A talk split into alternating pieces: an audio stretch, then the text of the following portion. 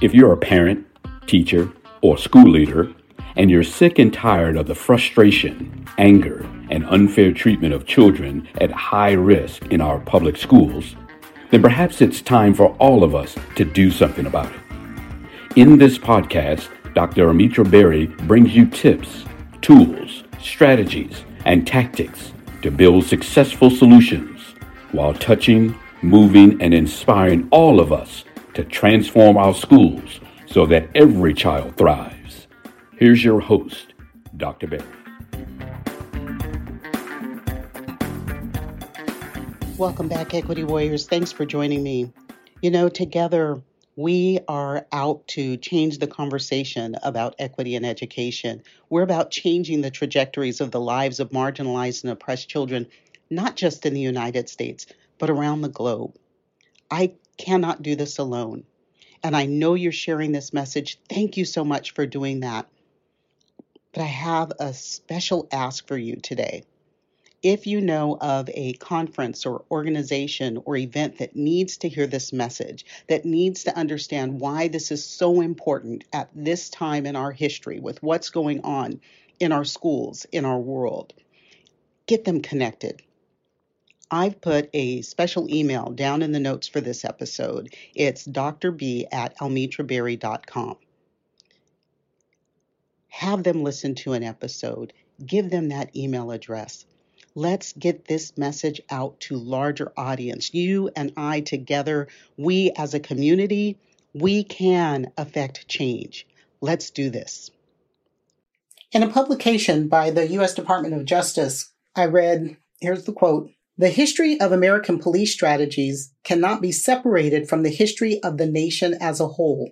Unfortunately, our police and all of our other institutions must contend with many bitter legacies from that larger history. No paradigm and no society can be judged satisfactorily until those legacies have been confronted directly. Hey there, equity warriors. Glad you joined me here again today. And yes, I did say that that is a publication by the U.S. Department of Justice, Office of Justice Programs, National Institute of Justice. It's called The Evolving Strategy of Police, a Minority View. So I want to spend some time in the next several episodes talking about policing and can't use the word justice. Let's just call it policing and discipline in our K 12 schools. I am reminded of one night back in 2015 I was watching the news and I saw the video of a young woman, a high school student, being placed in a headlock by a school resource officer, a high school girl in a headlock by an SRO. She was flipped over her desk. She was slammed onto the floor. She was dragged across a classroom. What on earth, as an educator, as a mom, in watching that video, I thought, what on earth could she have done that caused all of that. Now, maybe you saw that video. Maybe you remember this. For those of you who don't, her crime, she wouldn't give up her cell phone and she wouldn't leave the classroom. She didn't act out. She wasn't yelling. She wasn't cursing. And thank goodness that someone else in her classroom had the foresight and the guts to record that video, or we might never have seen it. Now, yeah, as a classroom teacher, I didn't necessarily want cell phones in my classroom. Of course, cell phones were still like bag phones when I was in my early years of teaching. But beside that, and yes, this young woman was black. And yes, the SRO was white.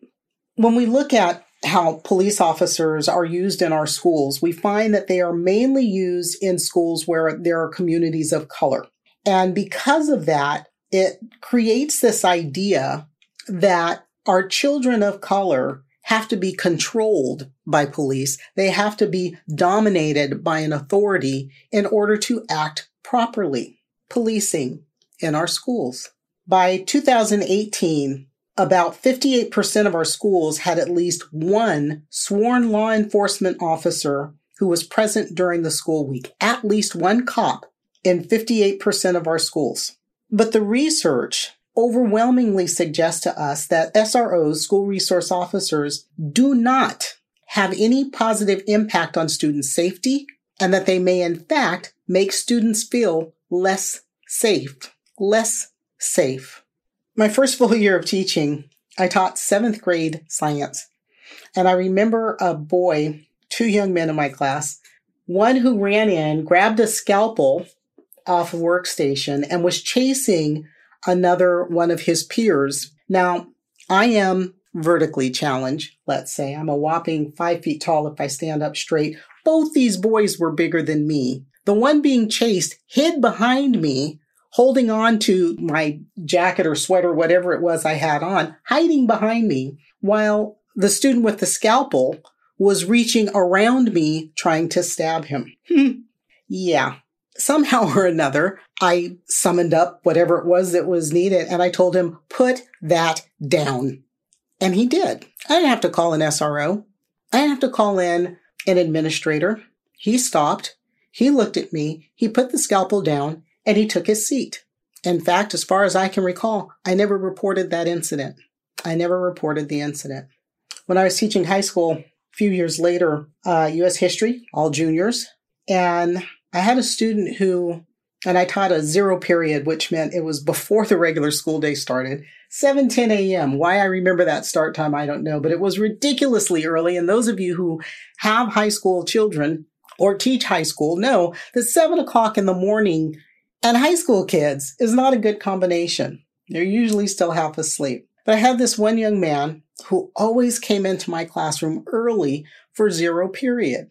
And so after a week or so of this, and my classroom was rather remote. In fact, I was the only person in my building that had a zero period. So very often the entire building was vacant except for me. Now, this was not like a school where there's one giant building, everybody's in it. We had multiple buildings, typically with eight to 10 teachers or so in a building. In any event, I was by myself in a very large building very early in the morning. And so I asked him one morning why he, you know, A, where were you the first couple of weeks of school? Cause, you know, you weren't here. And why are you always so early? And he told me that he missed the first few weeks of school because he was in jail.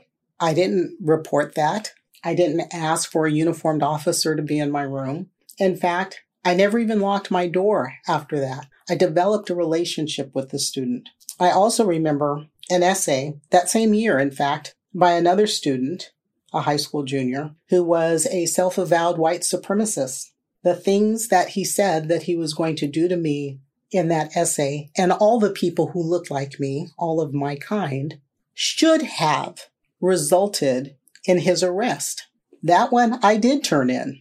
Nothing happened. Nothing happened until he beat his mother to a pulp. And then something happened. And another incident where students reported to me that someone had spray painted the N word at the front of my parking stall.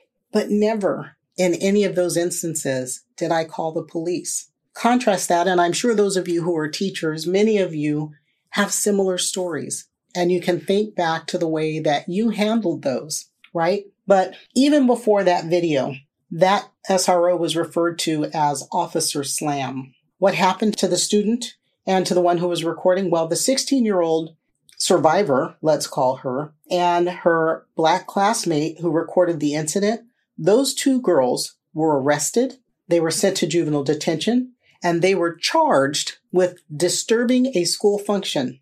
What school function? What function was disturbed? Racism?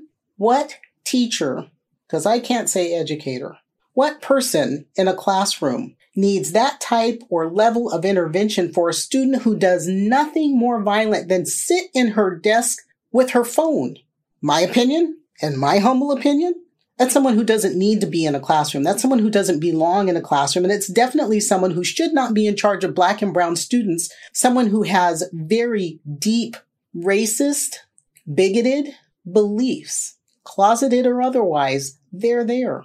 Now, the National Association of School Resource Officers says that school based policing is the fastest growing area of law enforcement. The fastest growing area of law enforcement is putting cops into our schools. Why? And remember, most of them are going into schools that are filled with children of color. They say, according to the FBI Law Enforcement Bulletin, volume 6, volume 75, issue 8, for those of you who want to check me on it, SRO programs have four main benefits. They say They reduce the workload of patrol officers. Well, yeah, I guess so. Because if you're arresting them before they ever get on the street, nobody's got to look at the street. I'm sorry, excuse me. Number one, they reduce the workload of patrol officers. Number two, I'm sorry, I'll laugh at this one. They improve juveniles' perceptions of officers. Three, they create and maintain positive relationships between law enforcement agencies and schools. And four, they enhance the agency's reputation in the community. Really, really. Like nothing else in life, SRO programs are also not free. The average cost of an officer at a school site is $80,000. That's $80,000 out of the school's budget to pay for a cop to be on site. And the research tells us they do this for two primary reasons. One, they say it's a response to school violence, particularly or specifically publicized mass shootings. And then two, because there's grant funding available to pay for the officer. Those of you who are very interested in this, I would suggest you pick up the report called Assault at Spring Valley, an analysis of police violence against Black and Latino students in American schools. It's by the Advancement Project and the Alliance for Educational Justice. And in that report, you'll find that Black students were subjected to more than 80% of incidents of police violence at school. At school, more than 80%, but only 17% of our students in our K 12 schools in the United States are Black. 80% of the incidents of police violence levied against less than 17% of the students. At least 60% of police assaults on students result in serious injury to students. That means broken bones, concussion, and hospitalization. They are hurting our children. 24 cases of sexual assault on students and five student deaths that are cited in that report as a result of the use of police force in school. 24 cases of sexual assault. I'm saying this again, five student deaths. Research tells us that black girls are four times more likely than their white peers to be arrested. Black girls are three times more likely to be referred to police, and they are twice as likely to be physically restrained compared to their white peers for the same incidents. There's something wrong. There's something wrong. And I can tell you, they sure as hell don't stop school shootings. Remember Marjory Stoneman Douglas? Remember the Uvalde students? Both those incidents, there were SROs on campus. They did nothing while our children died. Since 1999, in 197 incidences of gun violence at schools, SROs successfully intervened. Are you ready for this number? 197 instances of gun violence. They successfully intervened three times. Three out of 197 at the cost of $80,000 per officer per school per year. That's grant funding, but very often grant funding, especially if it comes from the federal government, means taxpayer funding.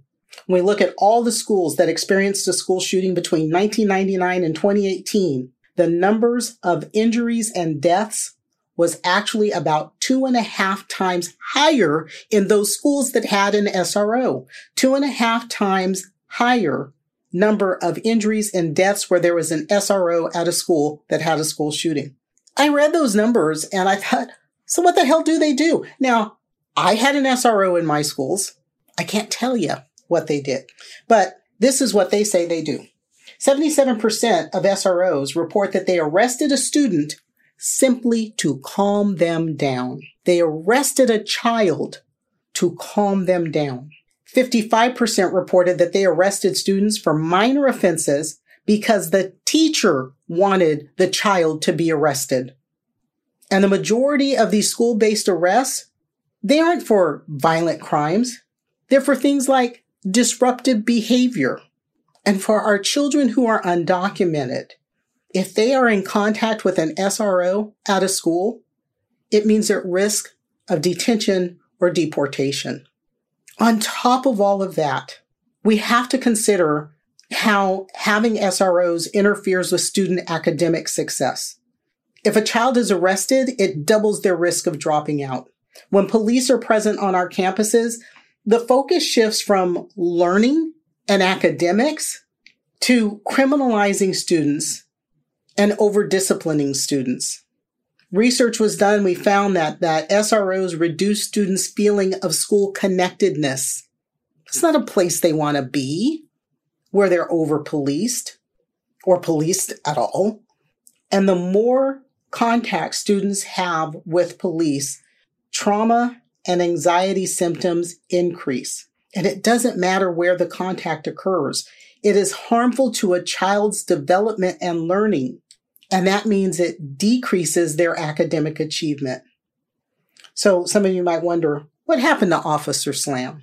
Well, the school district did fire the officer, but two years later, an investigation by the Justice Department said that there was insufficient evidence to pursue federal charges. There was a video, folks. In the 10% of cases where officers actually face consequences for assaulting students, they're being fired or they're being criminally charged. It's rare. We see that out in the rest of the world. It's no different in our schools. They usually get an internal review, a little slap on the hand, or they may be reassigned to another school. We have an education system in this country where there are more sworn law enforcement officers than social workers on our campuses. In multiple states, they employ two to three times more cops than social workers. There's something wrong with that formula. We have a little less than 50 million students in our public schools. 1.7 million are students that are in schools with no counselors, but they have police. So 3.4% of our students have no counselors, but they have cops. 6% of our students, 3 million of them, have police, but no nurse. 12% of them have police, but no school psychologist. And 20%, one fifth of our students have cops, but no social workers. We have to remove police from our schools. We have to divest from SRO programs. It's not doing anything for our children. This should be enshrined in policy at the school district level, at the state level, and ultimately at the federal level. Until that part happens, policy should be very specific about how police are allowed on school grounds and what they do. We have to safeguard our children's constitutional and human rights. At a minimum, absolute minimum, schools should have support staff that meets evidence-based professional to student ratios. So what is the ratio we should have based on the School Counselors Association, how many students per counselor?